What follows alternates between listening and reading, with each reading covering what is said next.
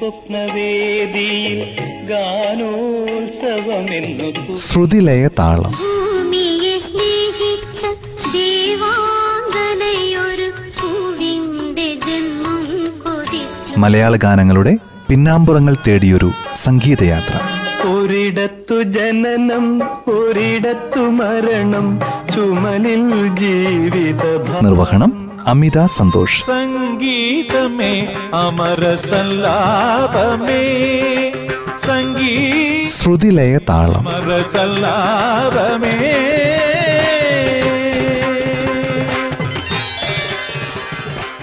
നമസ്കാരം. ശ്രുതിലയ താളം പരിപാടിയുടെ മറ്റൊരധ്യായത്തിലേക്ക് എല്ലാ പ്രിയ ശ്രോതാക്കൾക്കും സ്വാഗതം. മലയാള സാഹിത്യത്തിലെ പ്രശസ്ത കവിയും അനേകം ജനപ്രിയ ചലച്ചിത്ര നാടക ഗാനങ്ങളുടെ രചയിതാവുമായ വയലാർ എന്ന പേരിൽ അറിയപ്പെടുന്ന വയലാർ രാമവർമ്മയെക്കുറിച്ചും അദ്ദേഹത്തിന്റെ ഏതാനും ഗാനങ്ങളെക്കുറിച്ചുമാണ് ഇന്നത്തെ ശ്രുതിലയ താളത്തിൽ ചേർത്തല ഗവൺമെന്റ് സ്കൂളിൽ രാമൻപിള്ള എന്നൊരു അധ്യാപകനുണ്ടായിരുന്നു. അദ്ദേഹത്തിന്റെ ക്ലാസ്സിലേക്ക് രാവിലെ കുട്ടികൾ കടന്നു വരുമ്പോൾ അവിടുത്തെ കോവിലകത്തെ അന്തേവാസിയായ ഒരു ബാലൻ കൂടി കടന്നു വരും. ഈ ബാലനെ കാണുമ്പോഴേ ചതുർത്തി തുടങ്ങും മാഷിന്. എന്തിനാടോ നിന്നെ ദിവസവും കെട്ടിയെടുക്കുന്നത്? നിന്റെ സമയം പാഴ് എന്റെ അധ്വാനം പാഴ്. ബാക്കിയുള്ളവർക്ക് അലോസരവും. കണക്കെന്ന് പറയുന്നത് നിനക്ക് വട്ടപൂജ്യമാണ് സോഷ്യൽ സ്റ്റഡീസ് നിന്റെ അയൽപക്കത്ത് പോലും പോവില്ല. സയൻസ് നിന്നെ അറിയില്ല. ആകെ കൂടി മലയാളത്തിൽ മാത്രം നീ ഒപ്പിച്ചു കയറും. എന്തിനാണ് ഒരു പാഴ്ചെലവ് എന്തിനാണ് ഒരു പാഴ്ശ്രമം? എന്ന് പറഞ്ഞ് ദിവസവും ശപിച്ചുകൊണ്ട് പകുതി ദിവസവും ക്ലാസ്സിന് പുറത്ത് വാതിൽക്കൽ നിന്നുകൊണ്ട് ക്ലാസ് അറ്റൻഡ് ചെയ്യാൻ മാത്രം അനുവദിച്ചിരുന്ന ഒരു വിദ്യാർത്ഥി ഉണ്ടായിരുന്നു ആ വിദ്യാർത്ഥി പക്ഷേ ഈ അധ്യാപകനെ മാത്രമല്ല മലയാളക്കരയിലെ മലയാളം അറിയുന്ന സമസ്ത മലയാളികളെയും വിസ്മയിപ്പിക്കുന്ന വിധം ഭാഷ കൊണ്ട് അമ്മാനമാടുകയും ആ ഭാഷയുടെ വരിധിയിൽ നിന്നുകൊണ്ട് ശാസ്ത്രസത്യങ്ങളെയും ആത്മീയ പൊരുളുകളെയും കാലാത്മകമായ എല്ലാ ഉപസ്ഥിതങ്ങളെയും വിരുത്തമാടിച്ചുകൊണ്ട് നമ്മുടെ മുൻപിൽ അക്ഷരച്ചാർത്തുകൾ അലങ്കരിച്ചു വിധാനിച്ചു കടന്നുപോയി. വയലാർ രാമവർമ്മ എന്നായിരുന്നു ആ വിദ്യാർത്ഥിയുടെ പേര്. സ്നേഹജ്വാലയാണ് എന്നിൽ കാണും ചൈതന്യം സനാതനം എന്ന് പാടിയ കവിയെ ആ സ്നേഹജ്വാലയെ നമ്മൾ ഇന്നും നെഞ്ചോട് ചേർത്ത് വച്ചിരിക്കുന്നു. ഇഹലോകവാസം വെടിഞ്ഞിട്ട് നാൽപ്പത്തിയാറ് വർഷങ്ങളായിട്ടും എനിക്ക് മരണമില്ല എന്ന വരികൾ അന്വർത്ഥമാക്കും വിധം നമ്മൾ വയലാറിനെ സ്നേഹിച്ച് ആദരിക്കുന്നു. ആയിരത്തി തൊള്ളായിരത്തി എഴുപത്തിയഞ്ചിൽ വയലാർ നമ്മോട് വിട പറയുമ്പോൾ വയലാറിന്റെ പ്രായം നാൽപ്പത്തിയേഴ്. ഈ കുറഞ്ഞ കാലയളവിൽ അദ്ദേഹം മലയാളികൾക്ക് നൽകിയതോ? സർഗസംഗീതത്തിന്റെ പാദമുദ്രകൾ പതിഞ്ഞ വരികൾ അനശ്വര സൃഷ്ടികൾ. ആലപ്പുഴ ജില്ലയിലെ ചേർത്തല താലൂക്കിൽ ആയിരത്തി തൊള്ളായിരത്തി ഇരുപത്തിയെട്ട് മാർച്ച് ഇരുപത്തിയഞ്ചിലാണ് വയലാറിന്റെ ജനനം. അച്ഛൻ വെള്ളാരപ്പള്ളി കേരളവർമ്മ അമ്മ വയലാർ രാഘവ പറമ്പിൽ അമ്പാലിക തമ്പുരാട്ടി. വയലാർ രാമവർമ്മയ്ക്ക് മൂന്ന് വയസ്സുള്ളപ്പോൾ അച്ഛൻ കേരളവർമ്മ അന്തരിച്ചു. ഈ സംഭവത്തിന്റെ പേരിലാണ് അദ്ദേഹം ആത്മാവിൽ ഒരു ചിത എന്ന കവിത എഴുതുന്നത്. ചേർത്തല ഹൈസ്കൂളിൽ ഔപചാരിക വിദ്യാഭ്യാസം നടത്തി അമ്മയുടെയും അമ്മാവന്റെയും മേൽനോട്ടത്തിൽ ഗുരുകുല രീതിയിൽ സംസ്കൃത പഠനവും നടത്തി. മനുഷ്യജീവിതത്തിന്റെ ഓരോ താളവും ഒപ്പിയെടുത്ത് വയലാർ എഴുതാത്ത വിഷയങ്ങളില്ല പാടാത്ത ഋതുക്കളില്ല. സാധാരണക്കാരന്റെ ജീവനും ജീവിതത്തിനും ഉയിര് നൽകിയ കവി പാലാട്ടുകോമൻ എന്ന ചലച്ചിത്രത്തിൽ ഗാനരചയിതാവ് എന്ന നിലയിൽ ശ്രദ്ധയാകർഷിച്ചു. പിന്നീട് നിരവധി ഗാനങ്ങൾ. ഇരുന്നൂറ്റി ഇരുപത്തിമൂന്ന് മലയാള ചലച്ചിത്രങ്ങൾക്ക് വേണ്ടിയാണ് വയലാർ രാമവർമ്മ രണ്ടായിരത്തിലേറെ ഗാനങ്ങൾ എഴുതിയിട്ടുള്ളത് എന്ന് നാം ചരിത്രത്തിൽ വായിച്ചെടുക്കുമ്പോൾ അതിൽ എൺപത്തഞ്ച് ചലച്ചിത്രങ്ങൾക്കും സംഗീതം പകർന്നത് ജി ദേവരാജനാണ്. വയലാർ ദേവരാജൻ എന്നെഴുതിയാൽ അന്നത്തെ പ്രേക്ഷകന് അന്നത്തെ ശ്രോതാവിന് ഉറപ്പാണ് ശ്രുതിമധുരങ്ങളായ ദേവഗീതങ്ങൾ കൊണ്ട് സമ്പന്നമായിരിക്കും ഈ ദ്വയം പങ്കാളിത്തം വഹിക്കുന്നത് എന്നത്. ഇവർ തമ്മിൽ കണ്ടുമുട്ടുന്നതിന്റെ പുറകിലുമുണ്ട് കൗതുകമുണർത്തുന്ന ഒരു കഥ. വയലാർ രാമവർമ്മ ദേവരാജന്റെ സംഗീത സാഗരത്തിലേക്ക് കടന്നു വരുന്നതിനു മുമ്പ് ദേവരാജന്റെ സുഹൃത്തും സഹപാഠിയുമായിരുന്നു Shri O N V Kurup. അതിനുശേഷവും അവർ സുഹൃത്തുക്കളായിരുന്നു. ഒ എൻ വി ആണ് കെ പി എസ് സിയുടെയും കാളിദാസ കലാകേന്ദ്രത്തിന്റെയും നാളുകളിലെ ദേവരാജന്റെ സംഗീതയാത്രയിലെ അകമ്പടി രചയിതാവായി കൂടെയുണ്ടായിരുന്നത്. സഹവർത്തിത്വത്തിലൂടെ ഇരുവരും ചേർന്ന് മത്സരബുദ്ധിയോടുകൂടി മലയാള ലളിത സംഗീതത്തെ മുന്നോട്ട് കുതിപ്പിച്ചുകൊണ്ടിരുന്നു. കമ്മ്യൂണിസ്റ്റ് അനുഭാവിയായിരുന്നതിന്റെ പേരിൽ ഗവൺമെന്റ് കോളേജ് നിയമനത്തിന് ഒരുപാട് വിഘ്നങ്ങൾ നേരിടുകയും പോലീസ് വെരിഫിക്കേഷൻ റിപ്പോർട്ട് തനിക്ക് പ്രതികൂലമായതിന്റെ പേരിൽ ഗവൺമെന്റ് കോളേജ് ഉദ്യോഗം നിഷേധിക്കപ്പെട്ട അവസ്ഥ വരികയും ചെയ്തപ്പോൾ രാമകൃഷ്ണ റാവു എന്ന കോൺഗ്രസ്സുകാരനായ ഗവർണർ കേരളത്തിന്റെ ഭരണ ചുമതല ഏറ്റെടുത്തിരുന്ന നാളുകളിൽ അദ്ദേഹം ഇടപെട്ടിട്ടാണ് ഒ എൻ എറണാകുളം മഹാരാജാസ് കോളേജിൽ അധ്യാപകനായി നിയമിക്കുന്നത്. ആ കൂട്ടത്തിൽ സ്നേഹപൂർണമായ ഒരു ഉപദേശവും കൂടി ഉണ്ടായിരുന്നു. പ്രൊബേഷണറി പീരീഡ് കഴിയുകയോ അല്ലെങ്കിൽ ഒന്ന് രണ്ട് കൊല്ലം ഇവിടെ ഇരുന്ന് ഈ സ്ഥാനത്ത് ഉറയ്ക്കുകയോ ചെയ്യുന്നത് വരെ വിപ്ലവ പ്രസ്ഥാനത്തിന്റെ സഹയാത്ര എന്നതൊന്ന് ഒഴിവാക്കണം. വിപ്ലവ ഗീതങ്ങൾ എഴുതാതിരിക്കണം. സജീവമായി ആ രംഗത്ത് പ്രതിഷ്ഠിക്കാതിരിക്കണം എന്നൊക്കെ. അതൊരു സ്നേഹപൂർണമായ നിർദ്ദേശമായിരുന്നു. അതിന്റെ പുറകിലുള്ള കരുതലിനെ മാനിക്കാതെ ഇരിക്കാതെയും ഒ കഴിയില്ലായിരുന്നു. അപ്പോഴാണ് എ യു ടി സിയുടെ ഒരു വലിയ ദേശീയമോ അതോ ഏഷ്യ അടിസ്ഥാനത്തിലോ ആയ ഒരു വലിയ സമ്മേളനം എറണാകുളത്ത് നടക്കുന്നത്. അവിടെ ഒരു അവതരണ ഗാനം വേണം. വിപ്ലവത്തിന്റെ വീറും വീര്യവും നിറഞ്ഞ ഏതാനും ഈരടികളുടെ സംഗീതാവിഷ്കാരം. സ്വാഭാവികമായും ദേവരാജൻ മതി അതിന്റെ സംഗീതം എന്ന് തീരുമാനിച്ചു. എഴുതേണ്ട ചുമതല ന്യായമായും ഒ എൻ ബിയുടേതാണ് പക്ഷേ ആ ഘട്ടത്തിൽ ഒ എൻ വി അങ്ങനെ ഒരു ഗാനം എഴുതുന്നത് ഒരു പക്ഷേ അഭിലഷണീയമായിരിക്കില്ല. അതിന്റെ പേരിൽ ഒ എൻ വിയെ തന്നെ ചുമതലയേൽപ്പിച്ചു അനുയോജ്യനായ ഒരു എഴുത്തുകാരനെ അല്ലെങ്കിൽ ഗാനരചയിതാവിനെ കണ്ടെത്താൻ. അങ്ങനെയാണ് ദേവരാജനെയും കൂട്ടിക്കൊണ്ട് ഒ എൻ വി വയലാറിലെത്തുന്നതും രാഘവപ്പറമ്പിലേക്ക് കടന്നു വരുന്നതും അന്ന് വയലാറും പ്രശസ്തനാണ് ഒ എൻ വി കുറുപ്പും പ്രശസ്തനാണ് ജി ദേവരാജനും പ്രശസ്തനാണ്. അതൊരു ത്രിമൂർത്തി സംഗമം എന്ന് പറയാവുന്ന രീതിയിലുള്ള ഒരു കൂടിക്കാഴ്ചയായിരുന്നു. ദേവരാജനെയും കൊണ്ടാണ് ഒ എൻ വി വന്നിരിക്കുന്നത് എന്ന് പറയുമ്പോൾ വളരെ ആദരപൂർവം ദേവരാജനെ ആശ്ലേഷിച്ചുകൊണ്ട് ആനയിച്ച വയലാർ രാമവർമ്മയുടെ സംഭ്രമം മുഴുവൻ എങ്ങനെയാണ് ഈ സംഗീതാചാര്യനെ താൻ സൽക്കരിക്കുക? അതിനുവേണ്ട ഘോഷവട്ടങ്ങൾ ഒരുക്കുവാൻ വേണ്ടി വയലാർ തത്രപ്പെടുന്നത് കണ്ടപ്പോൾ ഒ എൻ വി വിളിച്ച് ചെവിയിൽ പറഞ്ഞത് ഇങ്ങനെയാണ്. വെറുതെ അധ്വാനിക്കണ്ട അതിലൊന്നും വീഴുന്നയാളല്ല പരമാവധി ഒരു ഗ്ലാസ് മോര്. അതിനപ്പുറത്തേക്കുള്ള യാതൊരു ലഹരിക്കും ഈ മനുഷ്യൻ വഴങ്ങിയിട്ടുമില്ല. മരണം വരെ വഴങ്ങുകയുമില്ല. ആദ്യം നിരാശ തോന്നിയെങ്കിലും ആ മുറ്റത്തെ പഞ്ചാരമണലിൽ മലർന്നു കിടന്നുകൊണ്ട് അവരൊരുപാട് സ്വപ്നങ്ങൾ പങ്കിട്ടു എന്ന് ദേവരാജൻ മാഷ് അയവിറക്കി പറഞ്ഞിട്ടുമുണ്ട് ഒ എൻ വി അത് സാക്ഷ്യപ്പെടുത്തിയിട്ടുമുണ്ട്. അവർ ഒരുമിച്ചാണ് എറണാകുളത്തേക്ക് മടങ്ങിയത്. ഇന്ന് ഷീമാട്ടിയുടെ കാർ പാർക്കിംഗ് ഏരിയയായി മാറിക്കഴിഞ്ഞ മദ്രാസ് കഫേ എന്ന് പറഞ്ഞിരുന്ന ഒരു ബോർഡിംഗ് ആൻഡ് ലോഡിംഗ് സെന്റർ ഉണ്ടായിരുന്നു അതിന്റെ താഴത്തെ നിലയിലുള്ള ഒരു മുറിയിലാണ് ഒ എൻ വി താമസിച്ചിരുന്നത്. അവിടെ തന്റെ മുറിയിൽ ഒരു ഹാർമോണിയം സംഘടിപ്പിച്ച് അവിടെ വയലാറും ദേവരാജനും കൂടി ഈ അവതരണ ഗാനം രൂപപ്പെടുത്തുന്നതിനു വേണ്ടി അവരെ ഒറ്റയ്ക്കിരുത്തിയ ശേഷം കോളേജിൽ പോയി ഒ എൻ വി തിരിച്ചു വരുമ്പോൾ വയലാർ പാട്ടെഴുതി കഴിഞ്ഞിരുന്നു. ദേവരാജൻ അത് നീണവും നൽകി കഴിഞ്ഞിരുന്നു. ദേവരാജൻ ആദ്യമായി തന്റെ അല്പം സ്ത്രൈണാംശത്തിലുള്ള സ്വരത്തിൽ ഈ പാട്ട് പാടിയപ്പോൾ വയലാർ രാമവർമ്മ തലകുലുക്കിക്കൊണ്ട് അതിനെ അംഗീകരിച്ചു കഴിഞ്ഞിരുന്നു. ആ ഗാനം അതിമനോഹരമായി തന്നെ ദേവരാജന്റെ സംഗീത ശിക്ഷണത്തിൽ ഗായകസംഘം ആലപിച്ചു. പാട്ടിന്റെ ആദ്യ വരികൾ കേട്ടാൽ തന്നെ മലയാളിക്ക് അന്നു തൊട്ടിന്നോളം ചിരപരിചിതമാണ്. ബലികുടീരങ്ങളെ എന്ന ആ ഗാനം കെ പി എസ് സിയുടെ അവതരണ ഗാനമായിട്ടാണ് ഇന്ന് നാം ആവേശപൂർവം ആത്മാവിലേറ്റുന്നത്. പക്ഷേ ആദ്യമായി എഴുതപ്പെടുന്നതും ഈണം നൽകപ്പെടുന്നതും ആലപിക്കപ്പെടുന്നതും ഈ പറയുന്ന വേദിക്ക് വേണ്ടിയായിരുന്നു. ആ ഗാനത്തെ നയിച്ചത് മേരി കഹാനി ബേബി എന്നറിയപ്പെട്ടിരുന്ന കോട്ടയത്തെ പ്രഗത്ഭനായ ഒരു ഗായകനാണ്. ജോസ് പ്രകാശ് എന്ന പേരിൽ അഭിനയ രംഗത്തേക്ക് വരികയും ആദ്യത്തെ ഏതാനും സിനിമകളിൽ പിന്നണി ഗാനങ്ങൾ ആലപിക്കുകയും ചെയ്തു. അഭിനയ രംഗത്ത് ശ്രദ്ധയൂന്നി പിന്നീട് ആ വഴിക്കായി മാത്രമായിരുന്നു ചെറിയ ജോസ് പ്രകാശ് നയിക്കുന്ന ഗായക സംഘമാണ് വേദിയിൽ ആ ഗാനം പാടുന്നത്. ഇന്ന് നാം കെ പി എസ് സിയുടെ അവതരണ ഗാനമായി കേൾക്കുന്ന ഈ ബലികുടീരങ്ങളെ എന്ന ഗാനത്തിന്റെ യഥാർത്ഥ ഉറവിടം അവിടുന്നായിരുന്നു. ബലികുടീരങ്ങളെ ബലികുടീരങ്ങളെ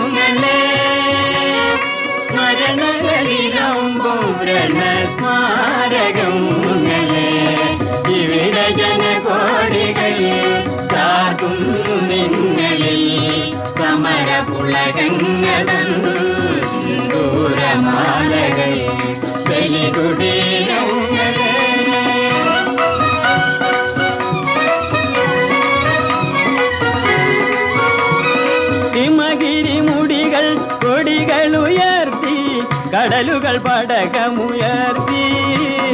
ഹിമഗിരി മുടികൾ കൊടികൾ ഉയർത്തി. കടലുകൾ പടകമുയർത്തി. യുഗങ്ങൾ നീന്തി നടക്കും ഗംഗയിൽ വിരിഞ്ഞു താമരമുളങ്ങൾ യുഗങ്ങൾ നീന്തി നടക്കും ഗംഗയിൽ വിരിഞ്ഞു ഭുവ ഭൂപടങ്ങളിൽ ഒരു ഇന്ത്യ നിവർന്നു ജീവിതങ്ങൾ കുടലൂരിയറിഞ്ഞു ഭൂപടങ്ങളിൽ ഒരു ഇന്ത്യ നിവർന്നു ജീവിതങ്ങൾ കുടലൂരിയറിഞ്ഞു ചുണ്ടിൽ ഗാഥകൾ കരങ്ങളിലെ പൂച്ചെണ്ടുകൾ പുതിയ പൗരനുണ ചുണ്ടിൽ ഗാഥകൾ കരങ്ങളിലെ പൂച്ചെണ്ടുകൾ പുതിയ പൗരനുണ കുടീരങ്ങളെ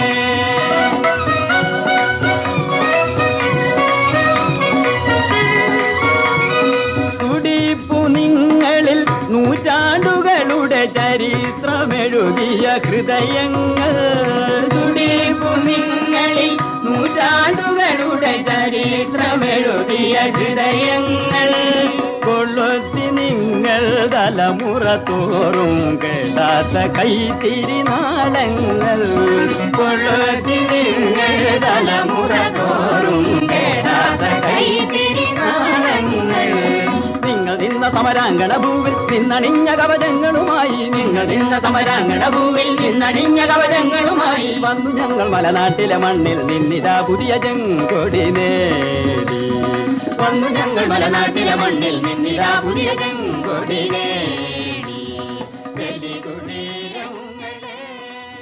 മലയാള സിനിമയിൽ അന്നുവരെ കണ്ടിട്ടില്ലാത്ത ഒരു പ്രമേയവുമായി ആയിരത്തി തൊള്ളായിരത്തി അറുപത്തിയെട്ടിൽ ഒരു സിനിമയെത്തി. സേതുമാധവന്റെ സംവിധാനത്തിൽ ശാരദാ സത്യൻ ജോഡികളുടെ യക്ഷി എന്ന ചലച്ചിത്രം ഒരു സൈക്കോ ത്രില്ലർ. എന്നാൽ ചിത്രം വിതരണക്കാരുടെ അടുത്തെത്തിയപ്പോൾ ആദ്യ പകുതിയിൽ ഒരു പ്രണയഗാനം വേണം. എങ്കിലേ തങ്ങൾ ഏറ്റെടുക്കൂ എന്നൊരു ഡിമാൻഡ് വെച്ചു. സത്യൻ ഒറ്റ ദിവസത്തെ ഡേറ്റേ ഉള്ളൂ. നാളെ രാത്രിക്കുള്ളിൽ ഷൂട്ട് നടക്കണം. ഇന്ന് രാത്രി പാട്ട് കിട്ടണം. രാവിലെ യേശുദാസ് പാടാമെന്ന് ഏറ്റിട്ടുണ്ട്. സേതുമാധവൻ വയലാറിനെയും ദേവരാജനെയും വിളിച്ചു. പിന്നെന്താ? ഇന്ന് തന്നെ തന്നേക്കാം. രാത്രി ഈണവും ശരിയാക്കാം. എന്നിരുവരും സമ്മതിച്ചു. അന്ന് വയലാറും ദേവരാജൻ മാസ്റ്ററും താമസിക്കുന്നത് മൈലാപ്പൂരുള്ള ഒരു സ്ഥിരം ഹോട്ടലിലാണ്. രാത്രി ഏറെ വൈകി. ദേവരാജൻ മാസ്റ്റർ പലകുറി പലകുറിച്ചെന്ന് നോക്കിയിട്ടും വയലാറിന്റെ മുറിയിലെ ആൾക്കൂട്ടം ഒഴിയുന്നതേയില്ല. ലഹരി നുരയുന്ന ആൾക്കൂട്ടത്തിന്റെ ഈ രാവിൽ നിന്ന് വയലാറിനെ മാത്രമായി എങ്ങനെ പുറത്തെത്തിക്കുമെന്നറിയാതെ ദേവരാജൻ മാസ്റ്റർ അക്ഷമനായി. സേതുമാധവന് വാക്കു നൽകിയതാണ്. പിറ്റേന്നു രാവിലെ ഒരു സുഹൃത്തിനോടെന്നുള്ള സ്വാതന്ത്ര്യത്തോടെ ഉള്ളിൽ നിറഞ്ഞ ദേഷ്യത്തോടെ ദേവരാജൻ വയലാറിന്റെ മുറിയിലെത്തി. ആഘോഷരാവിന്റെ ആരവം മായാത്ത ചിരിയോടെ വയലാർ പറഞ്ഞു പാട്ടല്ലേ വേണ്ടത്? തരാം. നിലത്ത് വീണുകിടന്ന അന്നത്തെ ഹിന്ദു ദിനപത്രത്തിന്റെ അരികിൽ വയലാർ നാലു വരികൾ കുറിച്ചു. സ്വർണചാമരം വീശിയെത്തുന്ന സ്വപ്നമായിരുന്നെങ്കിൽ ഞാൻ സ്വർഗസീമകൾ ഉമ്മവയ്ക്കുന്ന സ്വപ്നമായിരുന്നെങ്കിൽ ഞാൻ. ദാ ഇതുമായി പൊയ്ക്കോളൂ ബാക്കിയുമായി ഞാൻ പുറകെ എത്തി. എന്തൊരു വരികൾ! എന്തൊരു പ്രതിഭാവിലാസമായിരിക്കും അത്? സ്വർണചാമരം വീശിയെത്തുന്ന സ്വപ്നമായിരുന്നെങ്കിൽ ഞാൻ സ്വർഗസേമകളും വയ്ക്കുന്ന സ്വപ്നമായിരുന്നെങ്കിൽ ഞാൻ ഹർഷലോലനായി നിത്യവും നിന്റെ ഹംസതൂലിക ശയ്യയിൽ വന്നു പൂവിടുമായിരുന്നു ഞാൻ. എന്നു നീ പർണശാലയിൽ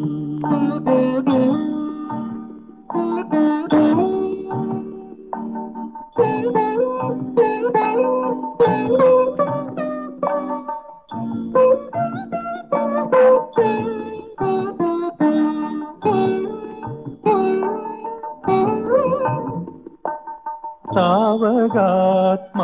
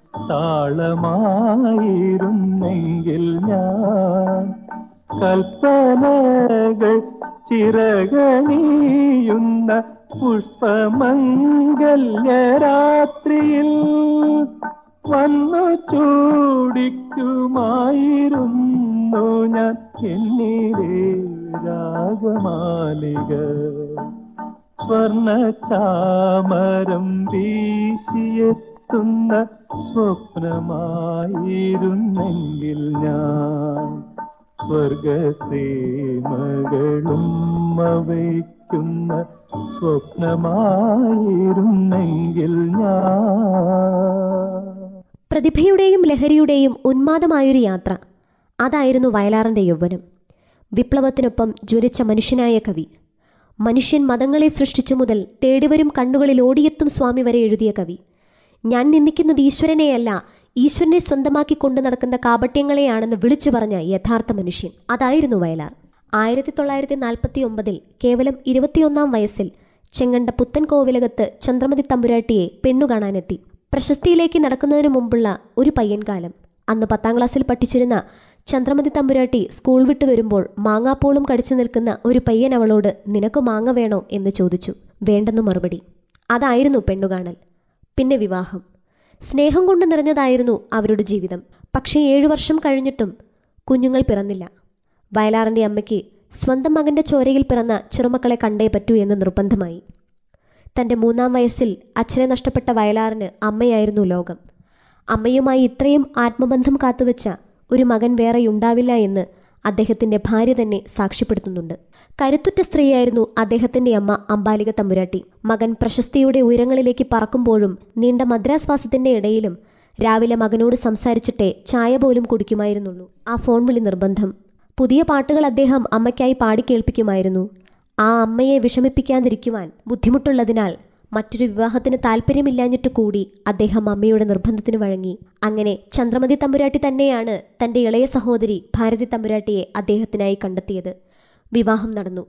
വയലാറിന്റെയും ഭാരതി തമ്പുരാട്ടിയുടെയും ജീവിതത്തിൽ പ്രശ്നം വരാതിരിക്കാൻ ചന്ദ്രമതി തമ്പുരാട്ടി ആ വീട്ടിൽ നിന്നും പിൻവാങ്ങി. എന്തിരുന്നാലും എത്ര തിരക്കാണെങ്കിലും മദ്രാസിൽ നിന്നും വയലാർ ചന്ദ്രമതി തമ്പുരാട്ടിക്ക് കത്തുകൾ എഴുതിയിരുന്നു. ആ കത്തുകളിലെ വരികൾ തന്നെയാണ് പിന്നീട് സന്യാസിനി നിൻ പുണ്യാശ്രമത്തിൽ ഞാൻ സന്ധ്യാപുഷ്പവുമായി വന്നു എന്ന ഗാനത്തിൽ ചന്ദ്രമതി തമ്പുരാട്ടി കണ്ടതെന്നും അത് തനിക്കായി മാത്രം എഴുതിയ വരികളാണെന്നും ചന്ദ്രമതി തമ്പുരാട്ടി ഉറച്ചു വിശ്വസിച്ചിരുന്നു. സ്കൂളിൽ പഠിക്കുമ്പോൾ എന്റെ ഹൃദയത്തിൽ പതിഞ്ഞ മുഖമല്ലേ മരിക്കുവോളം അതങ്ങനെ തന്നെ എന്ന് ഒരിക്കൽ ചന്ദ്രമതി തമ്പുരാട്ടി പറഞ്ഞിട്ടുണ്ട്.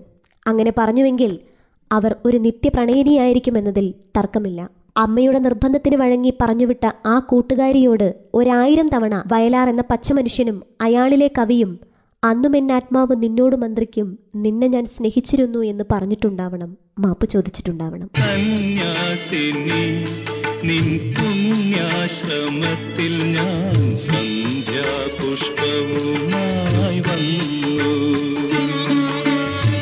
ആരും തുറക്കാത്ത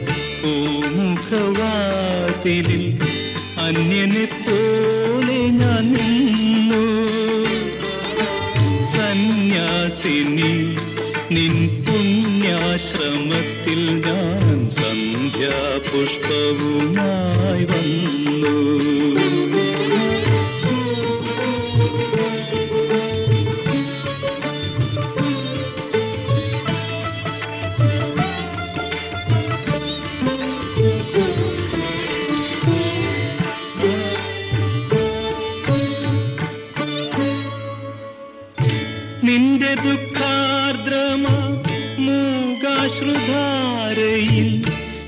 എന്റെ സ്വപ്നങ്ങൾ അലിഞ്ഞു.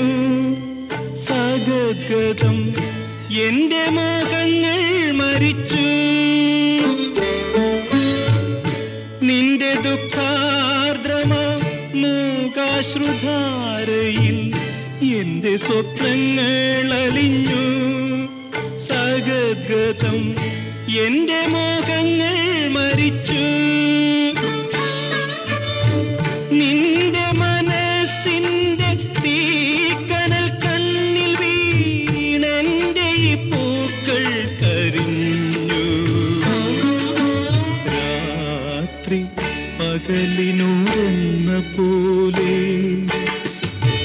യാത്ര ചോദിപ്പൂ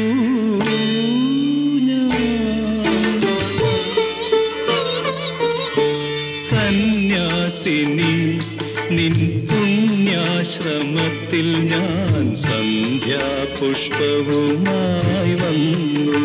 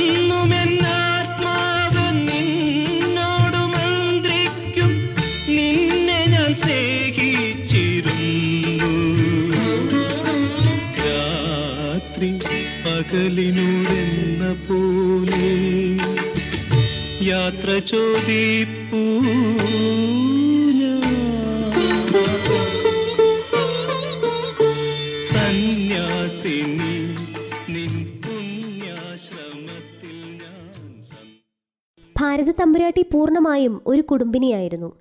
കവിയുടെ കാൽപ്പാടുകൾ പിന്തുടർന്നു പോകാതെ തന്റെതായ ഇടം കണ്ടെത്തിക്കഴിഞ്ഞ ഒരമ്മ. മൂന്ന് മക്കളും തറവാടും അമ്മയും പശുക്കളുമൊക്കെ തന്റെ ലോകമാക്കി മാറ്റിയ അതിൽ സന്തോഷിച്ച ഒരു സ്ത്രീ. മക്കളുടെ കാര്യത്തിലും വയലാർ രാമവർമ്മയ്ക്ക് വളരെയധികം നിഷ്ഠയുണ്ടായിരുന്നു.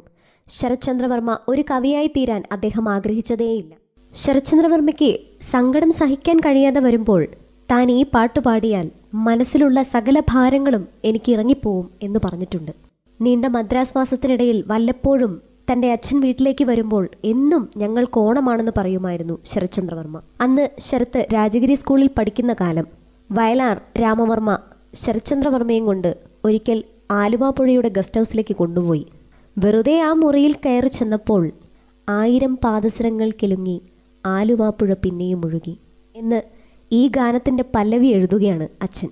ഈ പാട്ട് എഴുതുന്നതാണ് ശരത്ത് നേരിൽ കണ്ടത്. വേദനയോടെയും എന്നാലൊപ്പം സന്തോഷത്തോടുകൂടിയുമാണ് ഈ അനുഭവം ശരത്ത് പങ്കുവച്ചത്. ഈ ഗാനത്തിന്റെ പല്ലവി എഴുതുമ്പോഴാണ് അച്ഛൻ പാട്ടെഴുതുന്നത് നേരിട്ട് കണ്ടു എന്ന അനുഭവം ശരത്ത് ഇന്നും ഓർമ്മിക്കാറുണ്ട്. ആയിരം പാദസരങ്ങൾ കിലുങ്ങി പുഴ പിന്നെയുമൊഴുകി ആരും കാണാതെ ഓളവും തീരവും ആലിംഗനങ്ങളിൽ മുഴുകി മുഴുകി ആയിരം പാദസരങ്ങൾ കിലുങ്ങി ആലുവാപ്പുഴ പിന്നെയുമൊഴുകി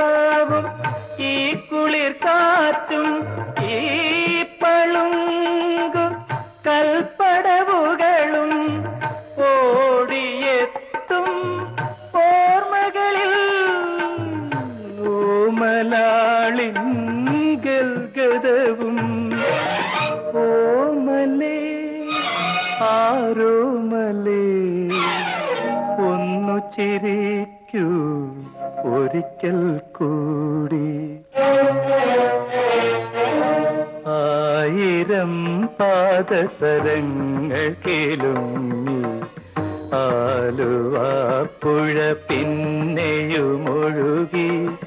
ആരും കാണാതെ ഓളവും തീരവും ആലിംഗനങ്ങളിൽ മുഴുകി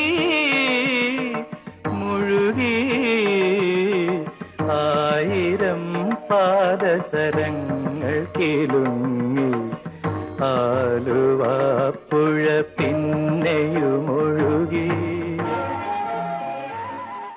തീപിടിച്ച ജീവിതത്തിന്റെ പ്രശസ്തിയുടെ കൊടുമുടിയിൽ നിൽക്കുമ്പോൾ ആയിരത്തി തൊള്ളായിരത്തി എഴുപത്തി അഞ്ച് ഒക്ടോബർ ഇരുപത്തിയേഴിന് നാൽപ്പത്തിയേഴാമത്തെ വയസ്സിൽ അസുഖബാധിതനായി വയലാർ നമ്മോട് വിട പറഞ്ഞു. അന്ന് നാനൂറ്റമ്പത് രൂപയും പറക്കമുറ്റാത്ത മൂന്ന് സഹോദരിമാരും അമ്മയും മുത്തശ്ശിയമ്മയും കാക്കേണ്ട ചുമതല കൈവന്ന രാഘവപ്പറപ്പിന്റെ പുതിയ അവകാശിയായി പകച്ചുനിന്ന ഒരു പതിനഞ്ച് വയസ്സുകാരനാണ് വയലാർ ശരചന്ദ്രവർമ്മ മരണശേഷവും വിവാദങ്ങൾ വയലാറിനെ വിട്ടുപോയില്ല വർഷങ്ങൾക്കിപ്പുറം സ്വാഭാവിക മരണമല്ല വയലാറിന്റേതെന്നും മരുന്നു മാറി കുത്തിവെച്ചതാണ് കാരണമെന്നും വിവാദങ്ങൾ പുറപ്പെട്ടപ്പോൾ എന്റെ അച്ഛൻ മരിച്ചെന്ന് കരുതുകയാണ് താനെന്ന് പറഞ്ഞ് ശരത് ആ വിവാദം അവസാനിപ്പിച്ചു. വീണ്ടും വീണ്ടും അദ്ദേഹത്തിന്റെ ആത്മാവിനെ കൊല്ലാക്കൊലയ്ക്ക് വിട്ടുകൊടുത്തതേയില്ല. ഇതിനു മാർഗദീപമായ സന്ദർഭവും ശരത്ത് പറഞ്ഞിട്ടുണ്ട്. വയലാറിന്റെ അമ്മയുടെ നിർബന്ധത്തിന് വഴങ്ങി അദ്ദേഹത്തിന്റെ ആത്മശാന്തിക്കായുള്ള ചടങ്ങ് ചെയ്യുന്ന വേളയിൽ വിളക്കണഞ്ഞുപോയി. അന്ന് ജോൽസിനിത് സ്വാഭാവിക മരണമല്ലെന്ന് പറഞ്ഞിരുന്നു അത്രേ. ആ സമയം വയലാറിന്റെ അമ്മ പറഞ്ഞത് ഇങ്ങനെയാണ്. ഞാനങ്ങനെ കരുതിയാലും ഇനി ഒരിക്കൽ കൂടി മരണപ്പെടാൻ അവൻ വീണ്ടും പിറക്കില്ലല്ലോ. അതുതന്നെയാണ് ശരി. വിപ്ലവവും പ്രണയവും നിറഞ്ഞ വരികളിലൂടെ ഒരു കാലത്തെ അടയാളപ്പെടുത്തിയ കവി. സ്നേഹിക്കയില്ല ഞാൻ നോവുമാത്മാവിനെ സ്നേഹിച്ചിടാത്തൊരു തത്വശാസ്ത്രത്തെ എന്ന് വിളിച്ചു പറഞ്ഞ ഒരു യഥാർത്ഥ മനുഷ്യൻ. അതായിരുന്നു വയലാർ. പ്രണാമം. കായാമ്പൂ കണ്ണിൽ വിടരും. കമലദളം കവിളിൽ വിടരും. അനുരാഗവതി നിൻ ചൊടികളിൽ നിന്നാലിപ്പഴം പൊഴിയും.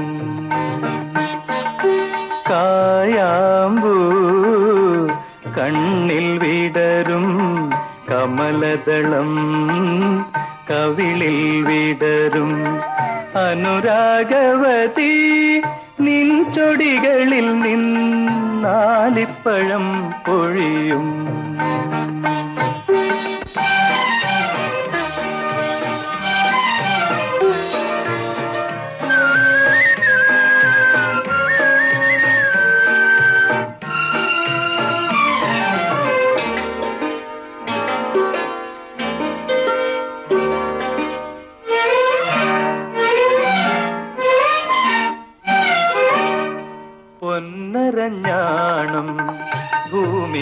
ചാർത്തും പുഴയുടെ ഏകാന്ത പുളിനത്തിൽ ഒന്നരഞ്ഞാണം ഭൂമിക്ക് ചാർത്തും പുഴയുടെ ഏകാന്ത പുളിനത്തിൽ നിൻ മൃദു സ്നേരത്തിൻ ഇന്ദ്രജാലം കണ്ടു. നിൻ മൃദു സ്നേരത്തിൻ ഇന്ദ്രജാലം കണ്ടു. നിത്യവിസ്മയവുമായി ഞാൻ ഇറങ്ങി നിത്യവിസ്മയവുമായി ഞാൻ ഇറങ്ങി സഖി ഞാൻ ഇറങ്ങി കായാമ്പൂ കണ്ണിൽ വിടരും കമലദളം. കവിളിൽ വിടരും അനുരാഗവതി നിൻ ചൊടികളിൽ നിന്നാലിപ്പഴം വിപ്ലവവും പ്രണയവുമൊക്കെ തന്റെ സ്വന്തം തൂലികയിൽ അടയാളപ്പെടുത്തിയ കവി വയലാർ രാമവർമ്മയെക്കുറിച്ചും അദ്ദേഹത്തിന്റെ ഏതാനും ഗാനങ്ങളെക്കുറിച്ചുമാണ് ശ്രോതാക്കൾ കേട്ടത്. ശുദ്ധലയ താളത്തിൽ മറ്റൊരു പ്രതിഭയുമായി എത്തുന്നതുവരേക്കും ഏവർക്കും നന്ദി നമസ്കാരം. സ്നേഹഗായികേ നിൻ ശ്രുതിലയ താളം മലയാള ഗാനങ്ങളുടെ പിന്നാമ്പുറങ്ങൾ തേടിയൊരു സംഗീതയാത്ര. ഒരിടത്തു ജനനം ഒരിടത്തു മരണം. നിർവഹണം അമിത സന്തോഷ്. അമര സല്ലാപമേ